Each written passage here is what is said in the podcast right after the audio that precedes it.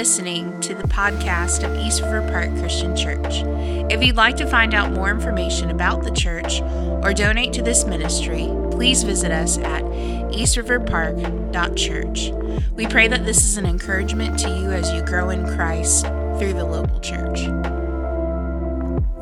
We um, sat around a campfire with some of my lifelong childhood friends. It was uh, my bachelor party never much of a party animal uh, to begin with, so I knew I didn't want to do anything crazy. I was uh, training for ministry at Bible college. I just wanted a simple uh, time of, of just relaxing with my friends, and so that would be my bachelor party. Weirdly enough, uh, the focus wasn't on me that weekend, uh, it was on my best friend who was also engaged uh, to be married. Truth be told, none of us cared too much for his bride to be, and she she might have been a great person. We just we just knew that like they were not a good fit, and and if I can give any relationship advice that has nothing to do with this message, if all of your Christian friends don't like the person you're dating, you, you probably shouldn't be dating that person. And so, regardless, that was our mission that night: convince my friend to call off the wedding. Um, and guess what? It worked. Uh, that weekend, he officially called off the wedding and the relationship ended. And I remember walking into Best Buy with him so he could buy a PlayStation with the money from the engagement ring that she returned to him. So good things come to those that listen to wise advice. And to be fair, it did work out in the end for him. He's now happily married uh, for many years. They have three kids and, and two foster children. And but let's be honest with each other. Marriage is an incredibly serious thing. Regardless of what our culture is, is trying to sell us right now, the marriage between one man and one woman um, is not just some romantic fling, it's a, it's a covenant relationship before the Lord. And I know in this room, and even those that are listening, we have a lot of stories of messy covenant marriages and even uh, broken covenant marriages.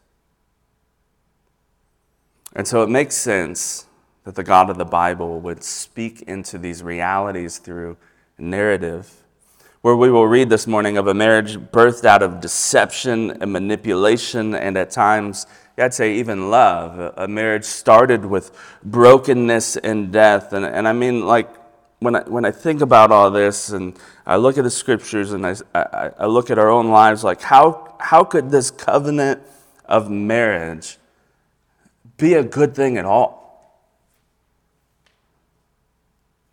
How could this covenant of marriage be worth it if it is going to be filled with so much heartache at times? And the answer is always found in Christ because Christ will show us what real covenant marriage is and why it's eternally worth it. So let me show you from the Word. We'll be in 1 Samuel 18, starting in verse 17 today. If you have a digital Bible, again, I'll read out of the ESV. If you have a bulletin, it's all there in uh, your bulletin.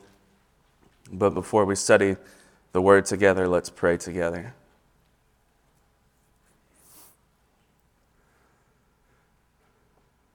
Father, we uh, come before you in um, just weekly confession, knowing that relationships are, are more times than not incredibly difficult, and we look at the reality of marriage and um, the seriousness of it and still realize it's incredibly messy. Knowing that even in our own church, there are godly, faithful marriages. And even in our own church, there are, there are people that have been brought to their knees in broken marriages. So, God, as, a, as we study the word this morning, um, I, I pray that this is not just some uh, marriage pep talk, God, that we would see the beautiful reality of Christ and his church. God, show us um, from 1 Samuel 18. God, give us grace as we study this passage together. We pray these things in your Son's name. Amen. This is the story of Saul, Saul's daughters, David, and the Philistines, a story of revenge, deceit, love, story of a royal marriage. And fair warning, it's a strange story. So, verse 17.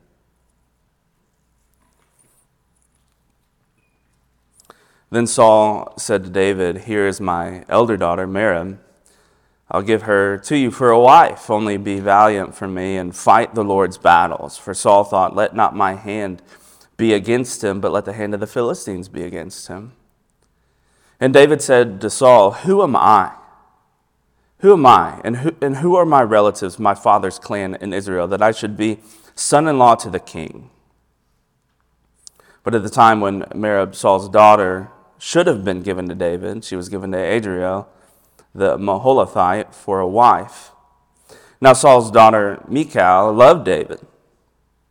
And they told Saul, and the thing pleased him. And Saul thought, let me, let me give her to him, that she may be a snare for him that the hand of the Philistines may be against him. Therefore Saul said to David a second time, You shall now be my son in law. And Saul commanded his servants, Speak to David in private, and say, Behold, the king has delight in you, and all his servants love you. Now then, become the king's son in law. And Saul's servants spoke these words in the ears of David, and David said, Does it seem too, too little a thing to become the king's son in law? I mean, I, am a poor man and have no reputation. The servants of Saul said to him, Thus and so did David speak. And Saul said, Thus shall you say to David, The king desires no bride price, except a hundred foreskins of the Philistines, that they may be avenged of the king's enemies. Now Saul thought to make David fall by the hand of the Philistines. And when his servants told David these words, it pleased David well to be the king's son in law before the time had expired. David arose and went along with his men, and he killed 200 of the Philistines. And David brought their foreskins, which were given in full number to the king, that he might become the king's son in law. And Saul gave him his daughter, Michal, for a wife. But when Saul saw and knew that the Lord was with David, and that Michal, Saul's daughter, loved him, Saul was even more afraid of David, and so Saul was David's enemy continually. Then the commanders of the Philistines came out to battle, and as often as they came out, David had more success than all the servants of Saul, so that his name was highly esteemed. The question that we will answer uh, in our notes and from this story is who is our bridegroom? Who's our bridegroom? I mean, we can clearly see what's taking place here in the text. We can clearly see that David is being chosen as the bridegroom for one of Saul's daughters, which we'll look at. But what about us? I mean, this is, I mean, fair warning, it's a strange story. This is not. This is not the kind of story I read to my kids when I put them to bed at night. Um, what could 1 Samuel 18, 17 through 30 have to do with us in 2023? And, and if we're struggling to see the application in the Bible, the answer is usually found in the reality that we're not looking at God enough. The reason why you and I struggle to read the Old Testament is often rooted in the truth that we fail to see the redemption of Christ in the Old Testament that all of the mess, all of the brokenness of the Bible is clawing its way to the cross of Christ. That while David is the bridegroom, Christ Jesus from the royal line of David becomes our bridegroom. And if you're thinking, well, that's weird, why would we come to that conclusion? Because that's how Jesus identifies himself. This is Mark 2, starting in verse 18. It says, Now John's disciples and the Pharisees were fasting, and the people came and said to him, why do John's disciples and the disciples of the Pharisees fast, but your disciples do not fast? And Jesus said to them, Can the wedding guest fast while the bridegroom is with them? As long as they have the bridegroom with them, they cannot fast. So we begin to see this beautiful imagery in the New Testament of Christ becoming the bridegroom to his bride, the church. So let me show you what that means and who he is through the narrative of 1 Samuel 18, 17 through 30. Who is our bridegroom? If you're a note taker, here's point one. He's the bridegroom that chose us. That chose us. So here's what we know so far in the narrative.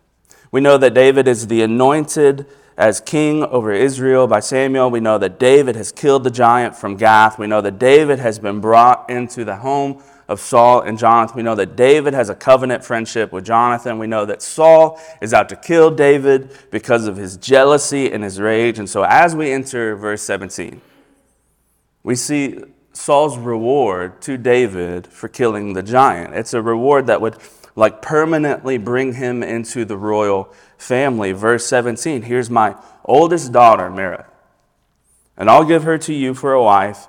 You just keep fighting the Lord's battles. All right. Well, that seems like a very kind gesture. That is until we read the thought of Saul, where he says, Let not my hand be against him, but the hand of the Philistines be against him. Meaning, Saul was just using this potential marriage to set to like to get David killed, as we'll see. But David, he, he as we see in the text, he's just too humble for all that. I mean, who am I that you would choose me? Who am I that you would choose me to be a son in law to the king?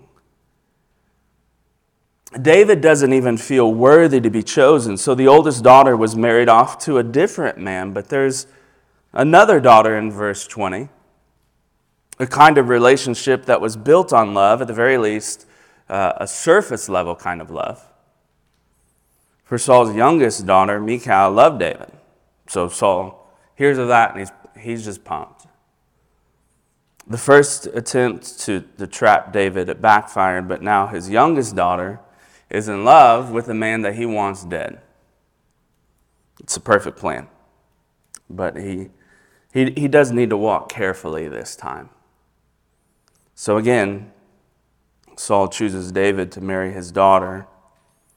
This time, Saul sends his servants as persuasive messengers. In verse 22 of our text, it says, The king has delight in you, David. All the servants love you. Please become the king's son in law. And honestly, I can only imagine what's swirling in David's head as he hears these words again. Like, maybe this is how I become king. Maybe, maybe this is how Samuel's words are fulfilled. But the words that spill out for David are like, don't, don't you realize what you're saying to me? I'm a, I'm a poor man. I have no, I have no reputation for something like this. I mean, is it a little thing that I'm being chosen to be the king's son in law? Here's our first connecting point David, the bridegroom, is chosen. Jesus, the bridegroom, chooses. David was chosen to become the bridegroom for Saul's daughter, but Jesus, the bridegroom, chooses the church to be his bride. It's literally a picture that we begin to see in Ephesians 5, verse 22. Wives, submit to your own husbands as to the Lord. For the husband is the head of the wife, even as Christ is the head of the church, his body, and himself its Savior. as the church submits to Christ, so also wives should submit and everything to their husbands. We are a chosen people. And if you're thinking, like, man, I don't really like the way you're saying that, Jason. All right. Uh, well, then let me read what the Bible says. John 15, 16. You did not choose me, I chose you, and appointed you that you should go and bear fruit, and that your fruit should abide, so that whatever you ask the Father in my name, he may give it to you. This is Ephesians 1 3 through 4. Blessed be the God, the Father of our Lord Jesus Christ, who has blessed us in Christ with every spiritual blessing in the heavenly places, even as he chose us in him before the foundation of the world, that we should be holy and blameless before him. Matthew 22 14. For many are called, but few are chosen. Here is what we can at least agree on biblically. If you have believed, repented, and have been baptized into Christ, you were a part of a chosen people. That should not scare or divide us as a church. That should fill us with encouragement. Israel, a chosen nation, the church, a chosen people. We are chosen. The amount of disunity and this disagreement I've heard my entire life over that is just nonsense. I think of the attitude of David in all of this. Who am I? Who am I that you would call me into that kind of group? I mean, to become not just a son in law, but a son or daughter of the king. Who am I? Because if I was the bridegroom, I wouldn't choose someone like me. I mean, I'm poor, of no reputation. And yet, God chose you. Beautiful mystery of the gospel. He's the bridegroom that has chosen us, His church, His bride. So don't ever feel like no one wants you. The God of the universe wants you. Let me show you what He did to get you. Who is our bridegroom? Here's point two. He's the bridegroom that purchased us at great price. So here's where the, the narrative does get uh, a little awkward. Saul is fully aware that David is broke. David's daddy doesn't have a stockpile full of cash back in Bethlehem. David is poor, which is why Saul sends his servants in verse 25 to say, The king desires no bride price. All right, that can also be known as a, a, bridal payment or a dowry. Basically, the bridegroom would make a deal with the bride's family to transfer in, her into his family. That could mean money, uh, that could mean livestock, that could mean land, neither of which David has much to share. So, in every other situation in ancient Near Eastern culture, David, at this point, he's just not fit to get married at least not able to provide for this new royal bride. So now we hear Saul's wicked plan that he has been plotting all along. He's trying to trap David in an impossible bride price, verse 25. I don't desire a bride price for, for Michal. I, I just need you to bring back 100 foreskins from the Philistines so that I might be avenged from my enemies. All right. Um, pretty, pretty painful request in more ways than one. And Saul wants David to not kill one giant, Saul wants David to kill a hundred Philistines.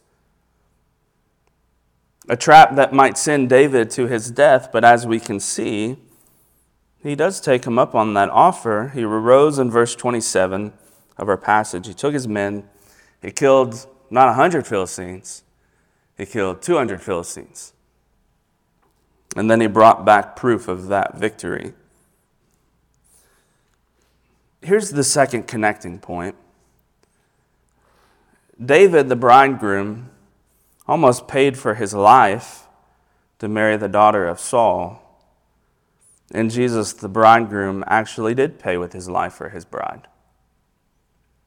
This is 1 Peter 1, verse 18. It says, Knowing that you were ransomed from the futile ways inherited from your forefathers, not with perishable things such as silver or gold, but with the precious blood of Christ, like that of a lamb without blemish or spot. Knowing that we were once dead in our sin. We were once futile in our ways. We were once sentenced to the wrath of God. We were once destined not to an eternal marriage, but an eternal death. And yet, Christ paid the bride price for his church. The great bride price for the church was the death of Christ Jesus. It was the precious blood of Christ, like that of a lamb without blemish or spot. So, yeah, our bridegroom purchased us at the greatest price.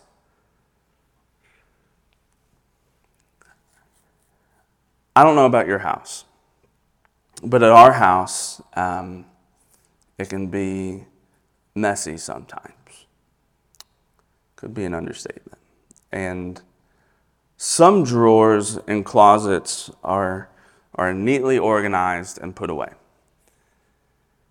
And some drawers and closets are just kind of like a dumping ground for all the things you don't know what to do with and you're just too lazy to get rid of. So there's been more times than once we've been trying to clean up around the house, and then you find uh, in one of those closets, like it's some buried treasure, just something you lost. And more times than once, we've said these words out loud I forgot I bought that. Friends, that's, that's just not how the bridegroom of Christ works. You were not saved and then forgotten. You were not purchased and put away to be lost. Spurgeon, he put it best like this He said, Christian, you may fear, you may fear that the Lord has passed you by, but it is not so. He who counts the stars and calls them by their names is in no danger of forgetting his own children. He knows your case as thoroughly as if you were the only creature he ever made or the only saint he ever loved. Child of God, you cost Christ too much for him to forget you. We were purchased at great price, for our bridegroom bought us with his own blood. For we're loved and chosen and purchased. Who's our bridegroom? Let me give you point three. He's the bridegroom that brings us into the royal family. So the, the plan backfired. Saul is, is waiting for the news that David was dead. And yet he returns with double victory. I mean, how could it be? How is this possible? Well, verse 28 shows us. Saul is reminded again that the Lord was with David and that Michal, Saul's daughter, really did love him. So he's terrified. Saul's terrified with his new son in law. Saul was David's enemy continually, and I think, man, wow, that's a that's a terrible family to marry into, right? Your father in law wants you dead. You wouldn't marry your now sister in law. You just killed 200 Philistines to marry the last daughter left in the family. The next family gathering could be a little weird, especially if Saul starts throwing those spears again. And I think, like, what a, what a chaotic nightmare of a family for David.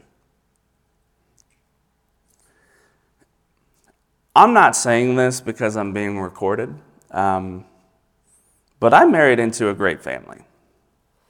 I really have. Um, but maybe you haven't. Maybe the in laws and other family members have been quite a train wreck at times. And I, I do, I counsel people all the time that have chaotic families that they've married into. And from every contextual clue, David did just that. Here's the third and last connecting point David, the bridegroom, married into a chaotic royal mess. Jesus, the bridegroom, brings us into an eternal royal family. 1 Peter 2. Verse 9 it says, But you are a chosen race, a royal priesthood, a holy nation, a people for his own possession, that you may proclaim the excellencies of him who called you out of darkness into his marvelous light. If you are in Christ, that is the kind of family that you're married into. A son or daughter to the king, that we are part of, of the family and a heavenly monarch. This, this beautiful promised reality of Christ as the bridegroom, he's not inviting you into a future mess. He's not inviting you into eternal drama. We've got enough family drama as it is. No, the covenant marriage of Christ and the church is that Christ carries us into this royal family. As more of Ephesians 5 says. Verse 25 Husbands, love your wives as Christ loved the church and gave himself up for her that he might sanctify her, having cleansed her by the washing of water with the word so that he might present the church to himself in splendor without spot or wrinkle or any such thing, that she might be holy and without blemish. Christ the bridegroom brings us into the royal family.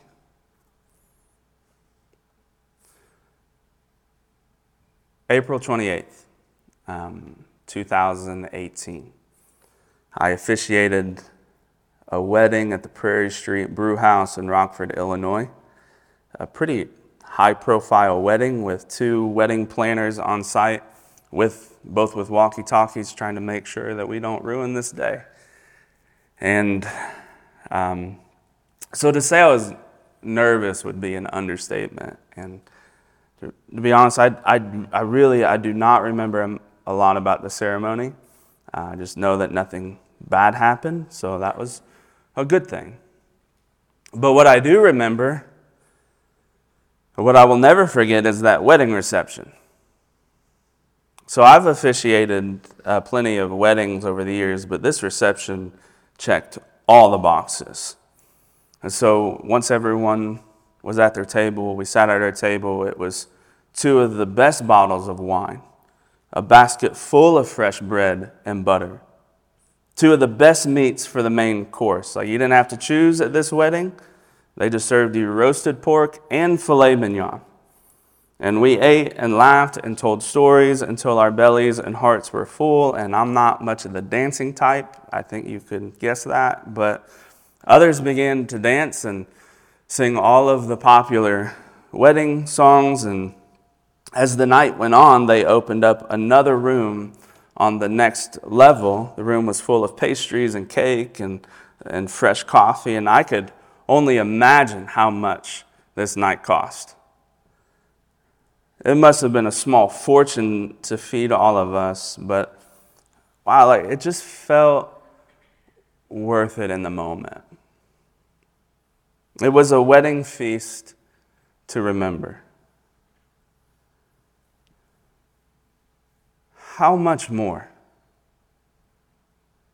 How much more of a wedding feast will we enjoy with Christ? And I think of after all these years, and after all the suffering, and after all the chaos of this life, and after all the doubt, and the drama, and the worry, and the busted up relationships, and the poverty, and the war, and the disappointment, and the tears, and the sickness, and in death, and after it all, when the church is presented as the spotless bride, the wedding feast will commence. Revelation 19, verse 6 Then I heard what seemed to be the voice of a great multitude, like the roar of many waters, like the sound of mighty peals of thunder, crying out, Hallelujah! For the Lord our God, the Almighty, reigns. Let us rejoice and exult and give him glory, for the marriage of the Lamb has come. The bride has made herself ready. It was granted her to clothe herself with fine linen, bright and pure, for the fine linen is the righteous deeds of the saints. And the angel said to me, Write this. Write this down. Blessed are those who are invited to the marriage supper of the Lamb. And he said to me, These are the true words of God. So I'll be simple. That's your summary point. Blessed Blessed are those who are invited to the marriage supper of the Lamb. Let's pray together. God, we're um, thankful for the truth of your word and seeing the reality of a, a distorted and messy beginning of a marriage and a broken family. But God, that would remind us of the marriage supper of the Lamb. That would remind us how much that you love us.